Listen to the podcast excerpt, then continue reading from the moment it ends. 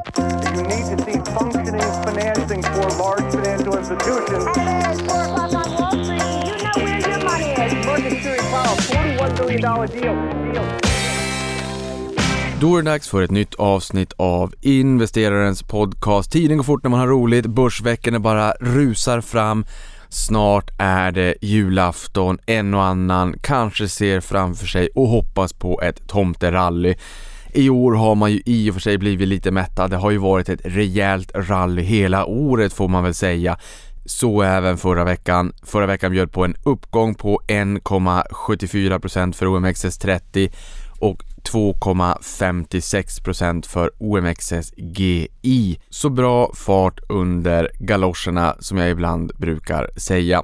Jag vill också rikta ett stort tack till alla er som har röstat på mig. Jag har ju blivit nominerad till Årets Sparprofil i ett nyinstiftat pris från Lannebo och Affärsvärlden där jag tillsammans med fyra andra starka kandidater har blivit nominerad till det här fina priset.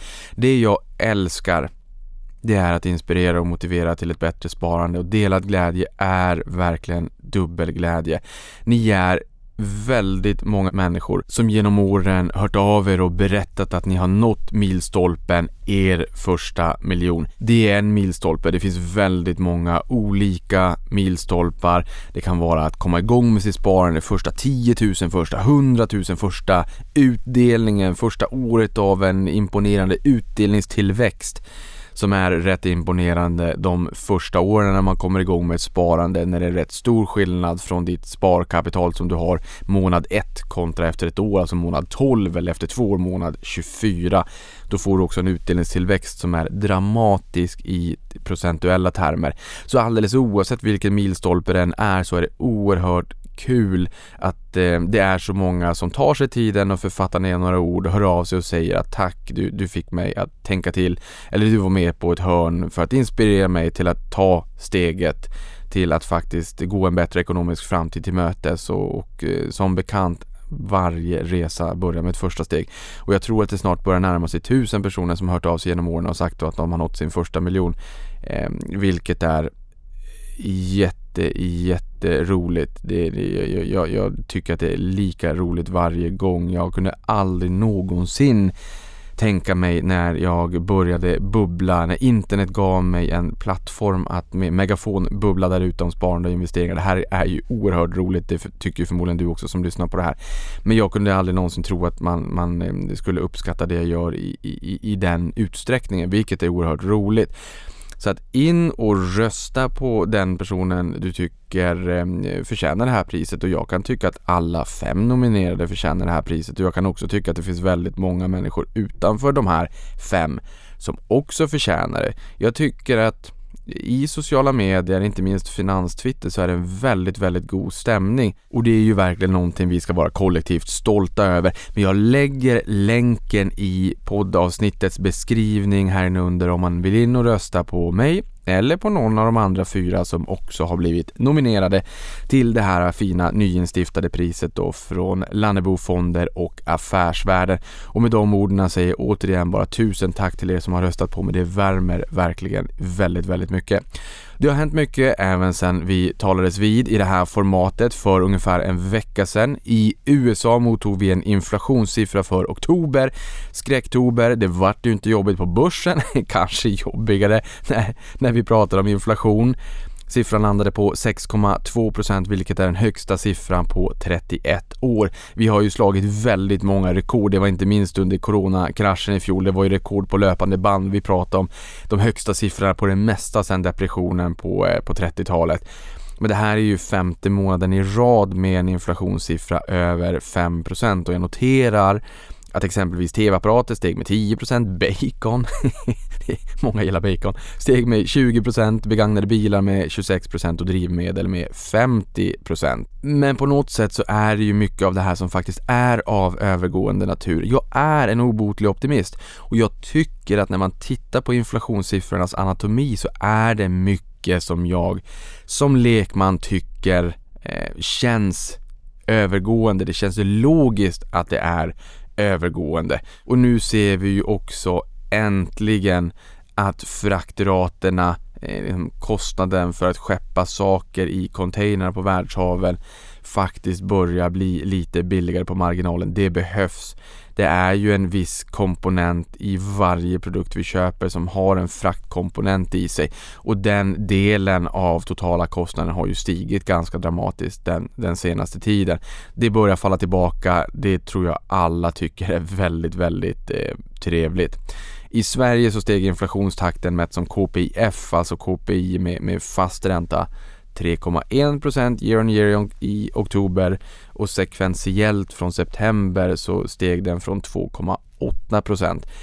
Här såg vi breda prisuppgångar på idrottstävlingar, bio, teater, inträde till dansklubbar med mera. Och jag tycker någonstans att det här är jättetrevligt att se att priserna på den här typen av komponenter är det som bidrar till uppgången i inflationssiffran. Jag kan bara tänka mig att det var nedpressade priser för ett år sedan och då pratade vi också om den här andra vågen som slog till med full kraft. Jag tänker mig att det kanske inte var jättemånga som gick på idrottstävlingar eller på bio eller teater eller dansklubb och, och klubbade loss. Eh, och jag kan tänka mig att väldigt många fick sänka eh, priserna rätt dramatiskt för de som kunde välkomna kunder. Så att, det här, att de här är med och driver nu, det tycker jag är väldigt bra. Och sen så blir det ju såklart tuffa jämförelsetal eh, nästa år. Det blir ju en viss baseffekt då när vi har sett en återhämtning i, i den här typen av aktiviteter helt enkelt. Drivmedelspriserna jag tror ingen som har missat det vid pumpen, har stigit 11 månader i rad. Det här är ju också någonting, tänker jag, som fortsatt driver på omställningen och efterfrågan på elbilar. Jag har också noterat, tycker jag, att många fordonstillverkare globalt börjar säga att det blir lite enklare att få tag i halvledare. Det är inte de värsta halvledarna som fordonsindustrin behöver, utan det är ju mera legacy chip och det är där vi också har sett den största bristen globalt. Men att fler ändå börjar vittna om att det är lite enklare att få tag i dem. Sen är ju en utmaning naturligtvis att eh, elbilar kräver betydligt, betydligt mycket mera chip. Och här har vi också bilar som historiskt har haft en herrans massa mikroprocessorer, en herrans massa chip. Men det vart och ett av de här har varit en egen liten ö och inte pratat med, med, med de andra så att säga utan de har styrt sitt, de har, de har skött sitt. I elbilar ser vi att det är en dramatisk ökning av antal chip men sen också när bilarna i större utsträckning blir en rullande dator och, och bilen på något sätt ska bli någon form av ekosystem. Allt ska kommunicera så. Då kommer vi också se en, en dramatisk ökning, tänker jag, av chip och mer avancerade chip i, i bilarna. Nu investeras det ju massivt i chiptillverkning också. Det här vet vi ju är vår tids olja. Det, det handlar om politisk maktbalans. Nu hade Joe Biden och Xi Jinping, eh, amerikanska presidenten och Kinas dito hade ju ett digitalt möte här i dagarna. Naturligtvis pratade man också om Taiwan eh, som är en semiconductor hotspot globalt eller en teknologisk hotspot eh, globalt. Eh, så att halvledarfrågan, chipfrågan är ju på intet sätt över. TSMC har ju också varit ute och sagt att de, de lite mera kanske sågar Intels satsning på nu att eh, tillverka chip åt andra återigen eh, och, och liksom sågat lite grann de pengarna man har lagt av för det där och menar på att det där kommer inte ens räcka, eh, inte ens en bit på vägen. Ehm, det här återstår ju naturligtvis att se. AMD har ju gått som ett skollat troll upp 2300 procent någonting. Senaste fem åren teamade ju ihop med Meta, gamla Facebook här för Metaverse-satsning på deras datacenter för att leverera chippen till dem. De knoppade ju av sin del som eh, tillverkade chip åt andra här 2008-2009.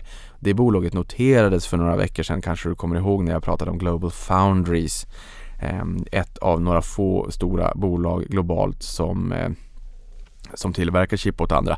Och det är ju också lite intressant att det är inte de som designar chipperna kanske enkom som sitter på den stora makten utan det blir ju här att man, lägger, man designar ett chip, lägger ut det på en underleverantör som tillverkar dem men det blir tillverkaren som sitter på väldigt mycket power för där investeras det massivt i teknologisk utveckling, forskning och utveckling för att kunna leverera de absolut senaste värsta chipperna om det är just det man, man är ute efter.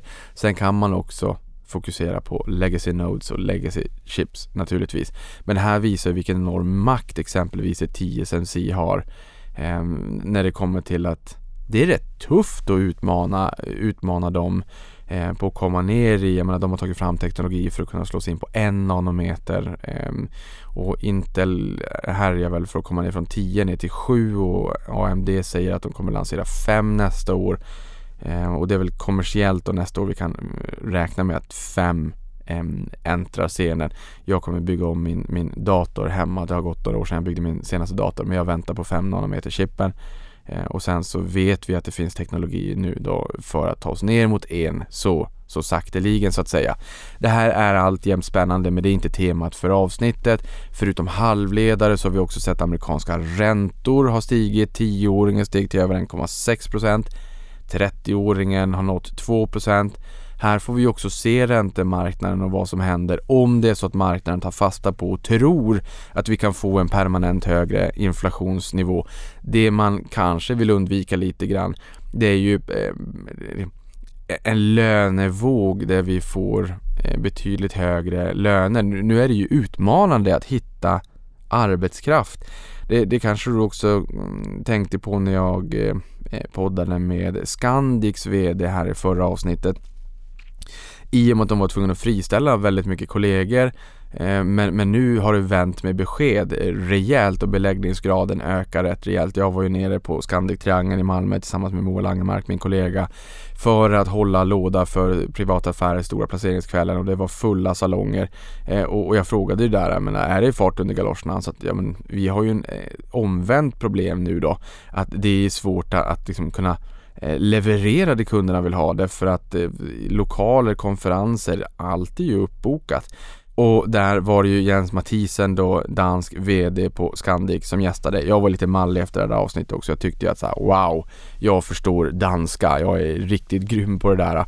Tills, eh, tills mina kollegor sa Niklas, det där är ehm, eh, svenska. Jens pratar svenska med, med dansk eh, brytning. Ja, och med de orden så, så går vi vidare till Joe Biden som har undertecknat ett infrastrukturpaket nu äntligen och låser därmed upp över 1000 miljarder dollar som ska gå bland annat då till transport, bredband, samhällsnyttig infrastruktur med mera. Och det här är ju någonting som man har försökt eh, få till under många år i Washington men det har varit väldigt mycket låsningar. Nu äntligen händer det och Biden, alltså USAs president, då sa So my message to the American people is this. America is moving again and your life is going to change for the better. Och här, jag och Johanna med flera var på en investerarresa i USA för ett antal år sedan. Vi träffade Skanska där redan när Donald Trump blev vald president så hade de 37% topline i USA. och Man tänkte aha, det här blir jättebra. Och sen så besökte vi Penn Station. Jag älskar ju Kalle chokladfabriken och få liksom ut på fältet, besöka och se den börsnoterade verkligheten. Och där visade de en bild på vilken liksom ansamling ihop av människor det blir varje morgon. För den här eh, pendeltågstationen kanske man bäst ska jämföra det med var eh, dimensionerad för 200 000 människor per dag och där reste ungefär 700 000 människor per dag. Och in till delstaten New York från andra delstater, ja men där satt eh, människor i kö i liksom tre kvart eller en timma i en tunnel och bara släppte ut en massa avgaser och, och ja, eh, satt och väntade liksom. Inte speciellt roligt. Och, och, det här sänker ju produktiviteten naturligtvis. Jag menar, kan vi inte bara se till att ha en infrastruktur med broar, vägar, flygplatser, eh, med mera, med mera som fungerar och som är dimensionerade för 2000-talet. Och, och, här är det ju väldigt kraftigt eftersatt i USA. Vi ska inte sticka under stolen med att det är mycket infrastruktur som är eftersatt i Sverige också. Inte minst eh, vattennätet som läcker som ett, eh, som ett såll. Det är väl ingen som vill ta i det där men någon, någon gång måste man ju ta tag i det. Så att jag tycker att det är liksom skönt och två tummar upp att man äntligen får till det här. För alla alla har varit medvetna i USA om att det här behöver göras men, men det har varit väldigt många politiska låsningar där politiken går före ehm, eh, människornas behov, eh, om man så säger, om man får uttrycka sig på det sättet. Eh, det kanske är dumt, men nåväl. Sen har vi en trend nu senast också med fler konglomerat som är på väg att brytas upp. Senaste veckan bara har GE meddelat att de bryter upp. Toshiba likaså, Johnson Johnson, även de. Eh, och för länge sedan så var ju konglomerat vanliga i Sverige och jag brukar ju exemplifiera när Volvo ägde Kalles Kaviar via Procordia då, där man tyckte att eh, ja, men, försäljningen av Kalles Kaviar och eh, Volvo personvagnar eller eh, fordon överlag eh, de kanske inte liksom går hand i hand så att när det, när det är lite sämre på fordonssidan då kanske intäkterna från Kalles Kaviar kan väga upp lite grann. Sen vart det ju en våg av, av renodlingar istället och oftast så menar man ju att värdet på de olika enskilda delarna är värda mer än, eh, än helheten, en sån här SOTP eller eh, Some of the Parts eh, Ehm, analys helt enkelt och att bolagen istället för att vara en del av en jättestor organisation där man kanske fokuserar på en del eh, men, men där den här andra delen inte riktigt får lika mycket kärlek som de förtjänar etc. Där kanske de, om de enkom istället för internpolitik skulle kunna få fokusera 100% på att bara springa så fort framåt inom deras nisch som möjligt. Ja men då kanske man gör det bättre i egen regi och genom då att avknoppa och, särnotera en division, ett affärsområde eller vad det kan vara. Och i det här fallet så bryter man upp konglomeraten eh, då helt enkelt. Så vi får väl se, men så var det någon annan som sa att ja, jo, visst, vi har en trend att man bryter upp konglomeraten och renodlar, men det skulle kunna vara så att dagens techbolag är de nya konglomeraten. Och det håller jag med om. Men jag kommer ihåg när jag var i Sydkorea på en investerarresa. Där hade vi kakao. Ehm, och där, där kunde man ju göra allt. Du kunde eh, chatta med människor, du kunde streama filmer och serier, du kunde beställa en taxi, du kunde beställa mat. Eh, du kunde dejta, du kunde, eh, alltså ja, du kunde föra över pengar sinsemellan varandra. Du kunde göra det mesta. Och det är väl det där, vi ser ju samma sak även i, i Kina i mångt och mycket. Där är det väldigt mycket konglomeratkänsla. Det är ett bolag eh, och the winner takes it all på något sätt. Eh, så att det skulle kunna vara så att techbolagen är den nya tidens eh, konglomerat. Och vad skulle kunna föranleda en renodling där i och med att stora blir större. Vi ser att techbolagen blir stora. Eh, de har mycket, de har en god skalbarhet och goda nätverkseffekter. Ja, men det skulle kunna vara den här regulatoriska diskussionen då att de är och har blivit lite för stora så att man måste bryta upp dem. Amerikansk konkurrenslagstiftning som jag har förstått det har ju mer fokuserat på eh, konsumenten än på eh, de olika företagen. Ehm, och konsumenten får ju inte sällan bättre med ett Amazon som kan pressa priser och att man ser att när de sveper in i en marknad så trycker de ner och pressar priser. Och i USA har det då inte blivit ett bekymmer men nu om man skulle ändra sin syn på hur man ser på, på konkurrensbilder, ja då kanske det skulle föranleda i större utsträckning att vi, vi får se en våg av, eh, av att man bryter upp de här giganterna. Nåväl. Vi har även haft FNs klimattoppmöte COP26 i Glasgow. Nu har det avslutats. I Avanza-podden så har vi en, eh, en firma, en hållbarhetsbyrå som heter The New Division som gästar. Det avsnittet kommer imorgon torsdag där de har varit på plats då helt enkelt eh, i Glasgow Ehm, för några kunders räkning men även för, för, egen del då så att säga. Där de delar med sig lite grann av spaningar och vad de tar med sig därifrån. Som jag har förstått det så vill man minska utsläppen av potent metangas med 30% till 2030, lett av USA och EU.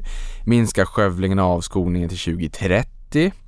Indien med världens näst största befolkning efter Kina vill ha nettonollutsläpp till 2070 och använda 50% förnybar energi i energimixen till 2030. Eh, Kina som är världens största utsläppare lovade att minska sina utsläpp av metangas under årtionden men konkretiserade det här inte mer än så. Eh, man ville ju fasa ut kolet men där blev det ju en kritiserad ändring i sista minuten där bland annat, eh, jag tror det var Kina och Indien va?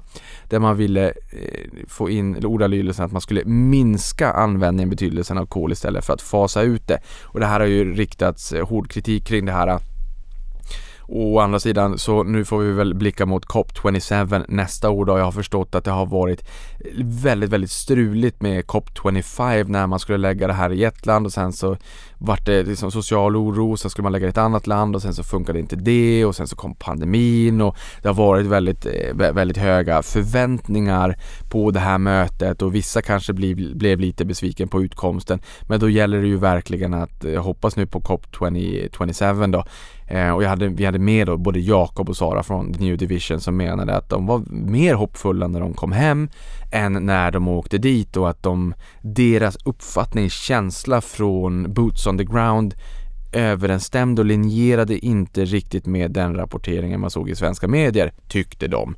Ehm, och en ehm, ganska tydlig takeaway där också var att under COP25 så var det mer fokus på eh, det här med, med hållbarhet. Är det ens en issue eller är det bara någonting vi, vi har liksom hittat på?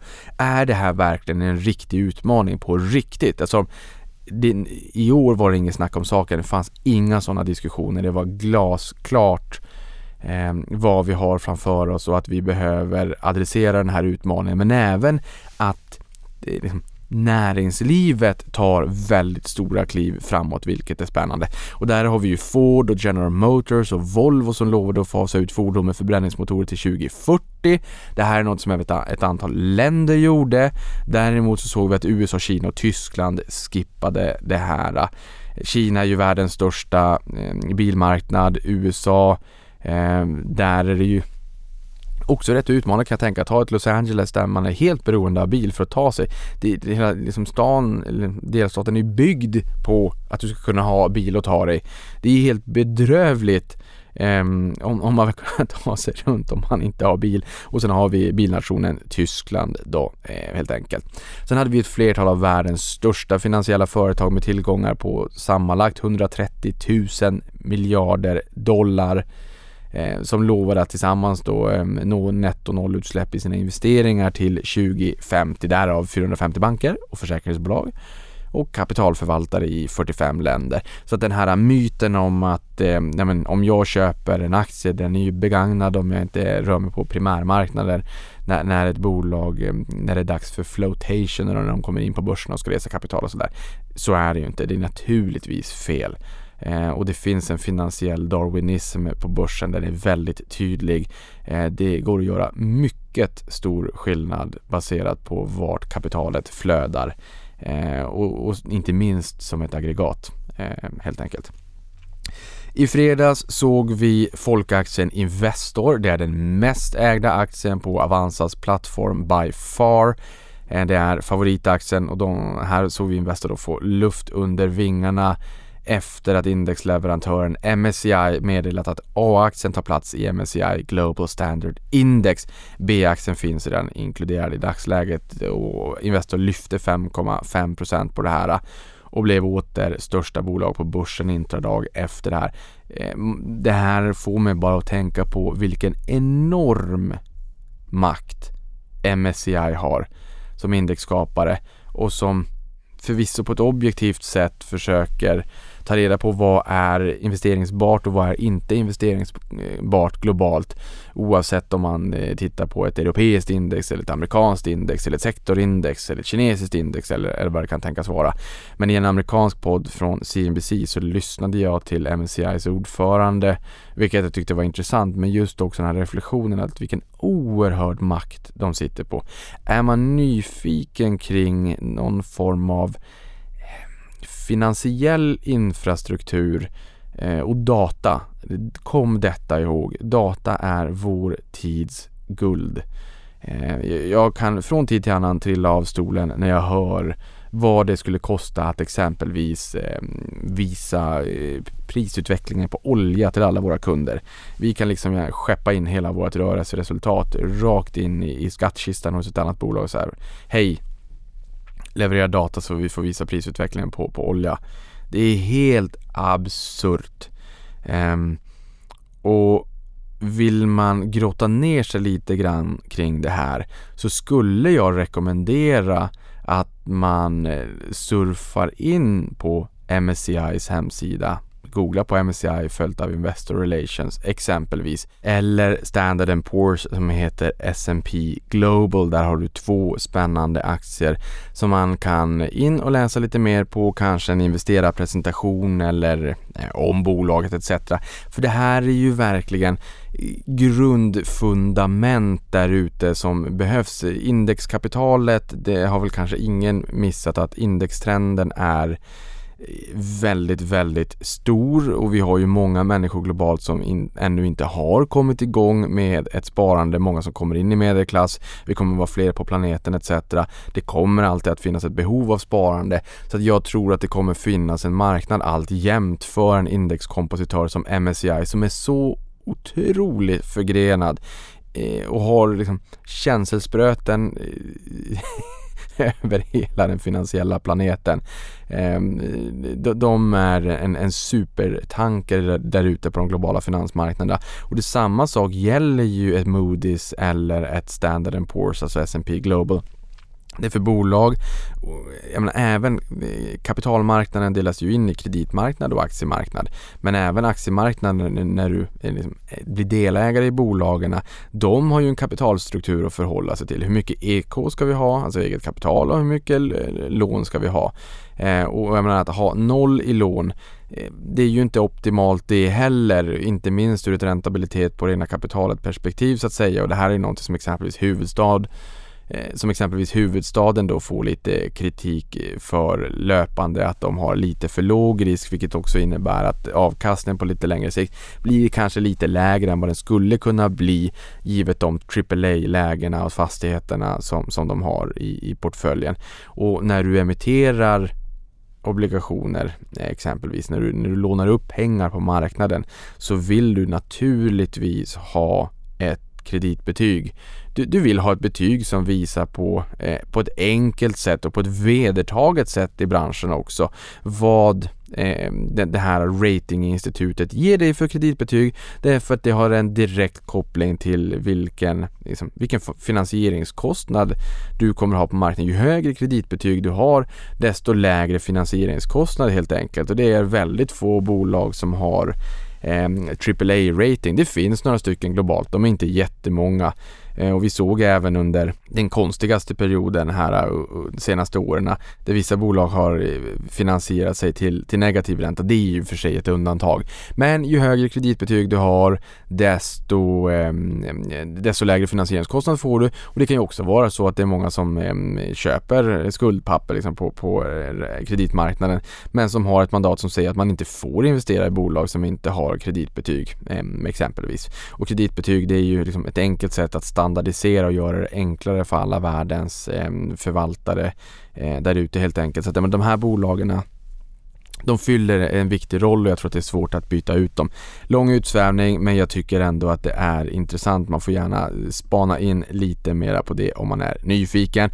Någonting annat som är roligt, det är ju nynoteringar. Det kommer in väldigt mycket nya bolag. Det här är ju för sig också någonting som jag pratar om med Fredrik Skoglund. Avanza Småbolag by Skoglund fyller ett år den 25 november. Jag har spelat in ett poddavsnitt med honom som kommer att släppas på årsdagen där jag också frågar honom om han har liksom varit ankare Ehm, eller tagit en corner i, i någon, något mindre bolag kanske eller varit aktiv på IPO-scenen och man har varit den här äh, bojen i börsbukten där man kan eh, liksom, äh, förankra sig vid när man kommer in till börsen. Och det här är ju en, en möjlighet för förvaltare att kunna få E-, en god tilldelning i en börsintroduktion som man kanske tycker är spännande, inte minst, liksom, inte kanske i debuten. Naturligtvis är det trevligt om en aktie går bra i debuten men eh, som förvaltare så är det nog inte liksom, det är ju inte IPO-spec man håller på med. Men det är ju ett sätt att faktiskt kunna komma in som småsparare också via fonden pre-IPO och få ta del av den här poppen. Eh, om det nu blir så naturligtvis. Det är alltid jobbigt att se så här, man fick knappt någon tilldelning för att intresset var skyhögt och aktien rusade. Ehm, man hade gärna velat komma in innan den där äh, uppgången, eh, även för den som är långsiktig, men det brukar ju kunna få ges ehm, nya tillfällen lite längre fram. Men i det här fallet så frågar jag bland annat om CTEC och huruvida det var så att eh, prislappen sattes lågt för att man ville ha in Latour som 31% i ägare och där tyckte ju Fredrik att ja, det var supertrevligt. Eh, Latour, de förhandlade ju priset för oss alla. Det var ju bara att åka med på en räkmacka. Så att 25 november kommer det avsnittet med Fredrik Skoglund i Avanza-podden. Och på det temat, noteringar, Rivian är ju elbilstillverkaren som backas upp av Amazon och Ford. Noteringen blev den största i år och sjätte största någonsin i USA. Och produktionen av bolagets elektriska pickup R1T har nyss inletts som man planerar på att leverera 10 000 bilar nästa år. Priset i den här noteringen sattes på 78 dollar och det ska ändå noteras att det initiala spannet, även om jag inte gillar spann, men det var 57 till 62 dollar. Eh, och aktien steg som mest 53 här eh, initialt i samband med noteringen. Det här om något visar det enorma suget som just nu finns efter elbilstillverkare PurePlace, de som är antingen rena elbilstillverkare eller traditionella legacy-tillverkare men som, som verkligen visar att de är duktiga och, och springer full fart framåt eh, under den här omställningen. Så värderingsmässigt så ser du vissa bolag värderas ju till liksom, rena elbilstillverkare, andra värderas som legacy-tillverkare och sen så har vi de bolagen under transformation som har en, en viss del eh, av värderingen kopplas till det gamla och en viss del till förhoppningen om, om, om det nya liksom. Men, men det vittnar ju någonstans om eh, suget. Sen har vi investmentbolaget Nordic Asia som avser att lista sig på First North och deras fokus är att långsiktigt investera i kinesiska marknadsledande bolag med exponering mot Kinas snabbväxande konsumentmarknad. To be continued alltså. Det kommer nya bolag till börsen. Vi har ju sett rejäla crackdowns i Kina senaste tiden. Eh, jag tror att de vill lyfta sin medelklass. Vill man veta lite mera hur det är att verka där så rekommenderar jag ånyo att läsa eller lyssna på boken Alibaba som handlar om ja, eh, hur, Alibaba, hur det började en gång i tiden. Och, och Jack Ma från engelska lärare till att bygga upp världens största digitala eh, shoppingcenter. Både med Taobao och Tmall eh, två stora varumärken för dem men även alla andra delar i bolaget i jättebra finansiell allmänbildning.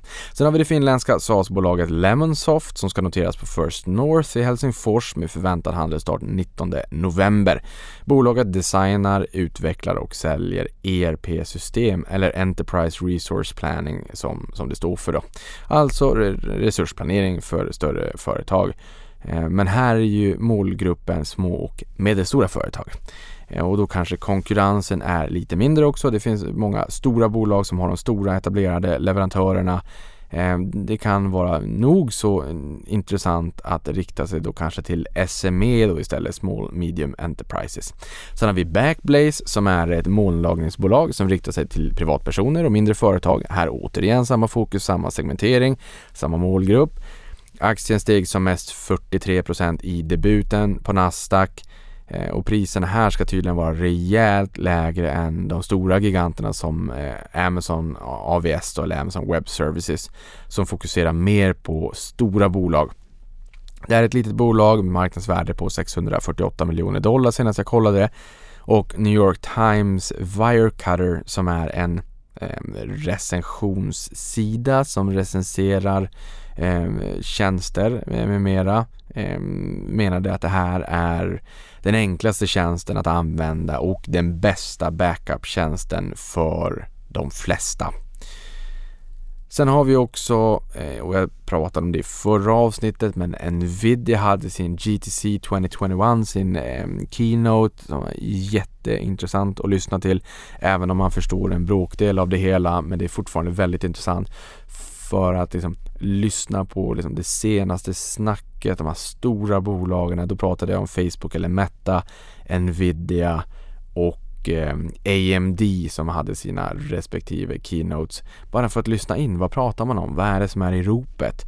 Ehm, och här så fastnade jag för en sak då som Nvidia sa. De är så väl positionerade för så många trender där ute och en av dem är, är ju då klimatförändringar som nu är i ropet då med, med eh, inte minst klimatkonferensen COP26 då helt enkelt. Men där sa Jens Wang, eh, VD och eh, grundare av bolaget och där sa man att för klimatforskningen så verkar det som att vi äntligen nu kommer att ha ett sätt för att simulera jordens klimat 10, 20 eller kanske till och med 30 år fram i tiden från nu.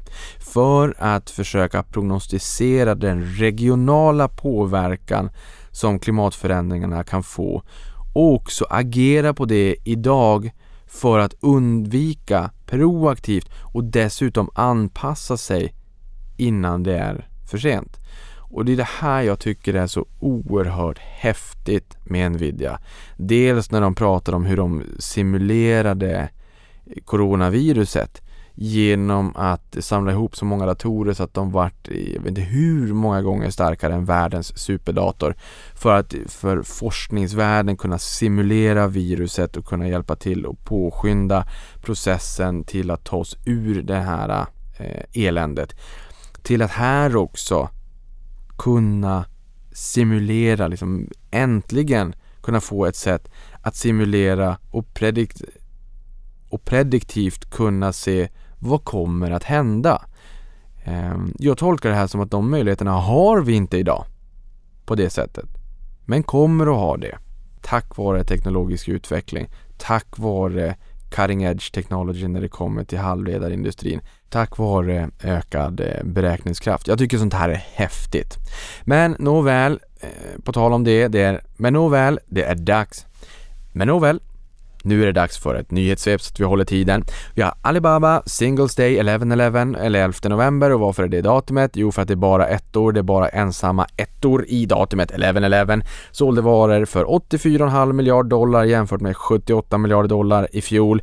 Det här innebär att det här eventet är större än Amazon Prime Day, Cyber Monday och Black Friday tillsammans imponerande. Sen har vi Volvo Cars som överväger att bygga en tredje fabrik i Europa enligt nyhetsbyrån Reuters. Eh, den tyska nyhetssidan Automobilwoche, alltså eh, Bilveckan, har rapporterat att Volvo Cars vill bygga en till fabrik för att nå sitt produktionsmål om 1,2 miljoner bilar per år. Det hörde du också strategichefen på Volvo Cars säga här i podden och när jag gästades av eh, honom i Avanza Play.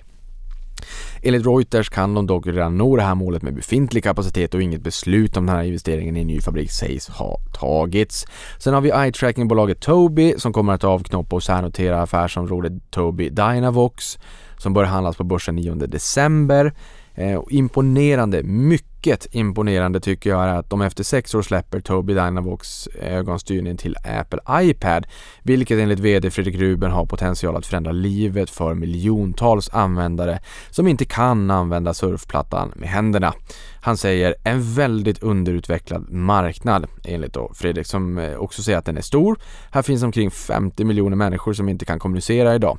Eh, och, och, här måste vi naturligtvis få en uppdatering av bolaget. Men deras vision handlar om att ge alla människor en röst.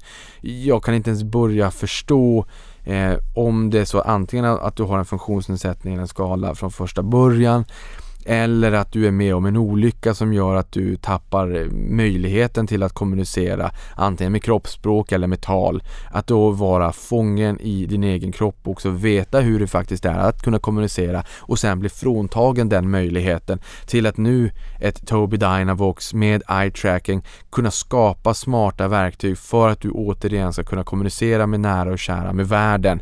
Jag blir så oerhört imponerad av den här typen av bolag Ta ett Mips exempelvis med hela den historiken när den läkaren, hjärnkirurgen, blir frustrerad när hans patienter kom in med hjärnskador trots att de hade haft hjälm och där och då ur frustrationen så föddes dagens Mips som bygger på årtionden av forskning. Det är samma sak här med Tobii också. Det blir så oerhört tydligt vilken samhällsnytta de skapar och den här typen av bolag imponerar väldigt djupt på mig och här vill vi ha en uppdatering naturligtvis. Jag har pratat med Toby, de var ju med i podden för två år sedan. Vi ska förhoppningsvis lösa så att de kommer tillbaka. Och det händer ju inte minst mycket på AR, VR men även Metaverse som har blivit en ett explosivt buzzword den senaste tiden. Sen på temat kraftiga rörelser så noterar jag att Karolinska Development, ett investmentbolag inom life science, steg 80% förra veckan, startade veckan med en uppgång på 39%. Nu tror jag det var igår såg jag var det en ganska rejäl nedgång, kanske inte konstigt efter en sån uppgång. Eh, men innan det så hade aktien då stigit 100% på tre börsdagar och 500% från årsskiftet. Eh, och den kraftiga uppgången här intensifierades efter att de aviserade en miljardaffär där eh, Organon, eh, om jag nu uttalar det rätt, köper portföljbolaget Forendo Pharma. Eh, och sen har vi också Oncopeptide som har kraschat den senaste tiden efter att de drog tillbaka sitt läkemedel Pepaxto från den amerikanska marknaden. De steg 48% efter att forskningschefen Jakob Lindberg tar över som VD. Och sist men inte minst, låt oss knyta ihop säcken med att återigen tjata om elbilstillverkaren Rivian som backas av Amazon och Ford och har 2653 avancianer i ägarled de fortsätter att rusa på börsen. Elektriskt intresse för branschen som i allt snabbare takt disruptas. Man går från en gång i tiden gick från dumbphones till smartphones, från tjock-tv till platt-tv och nu kanske man går från dumma bilar till smarta bilar där bilen blir en eh, dator på, på hjul helt enkelt och en del av ett större ekosystem på tal om konglomerat som vi pratade om tidigare. Aktien upp 129% som mest från förra veckans IPO. Rivian är nu värt mer än Volkswagen allt fler röster höjs kring bubblor när det kommer till elbilstrenden. Så med de orden, var försiktig, avkastning på dig och sen hörs vi snart igen.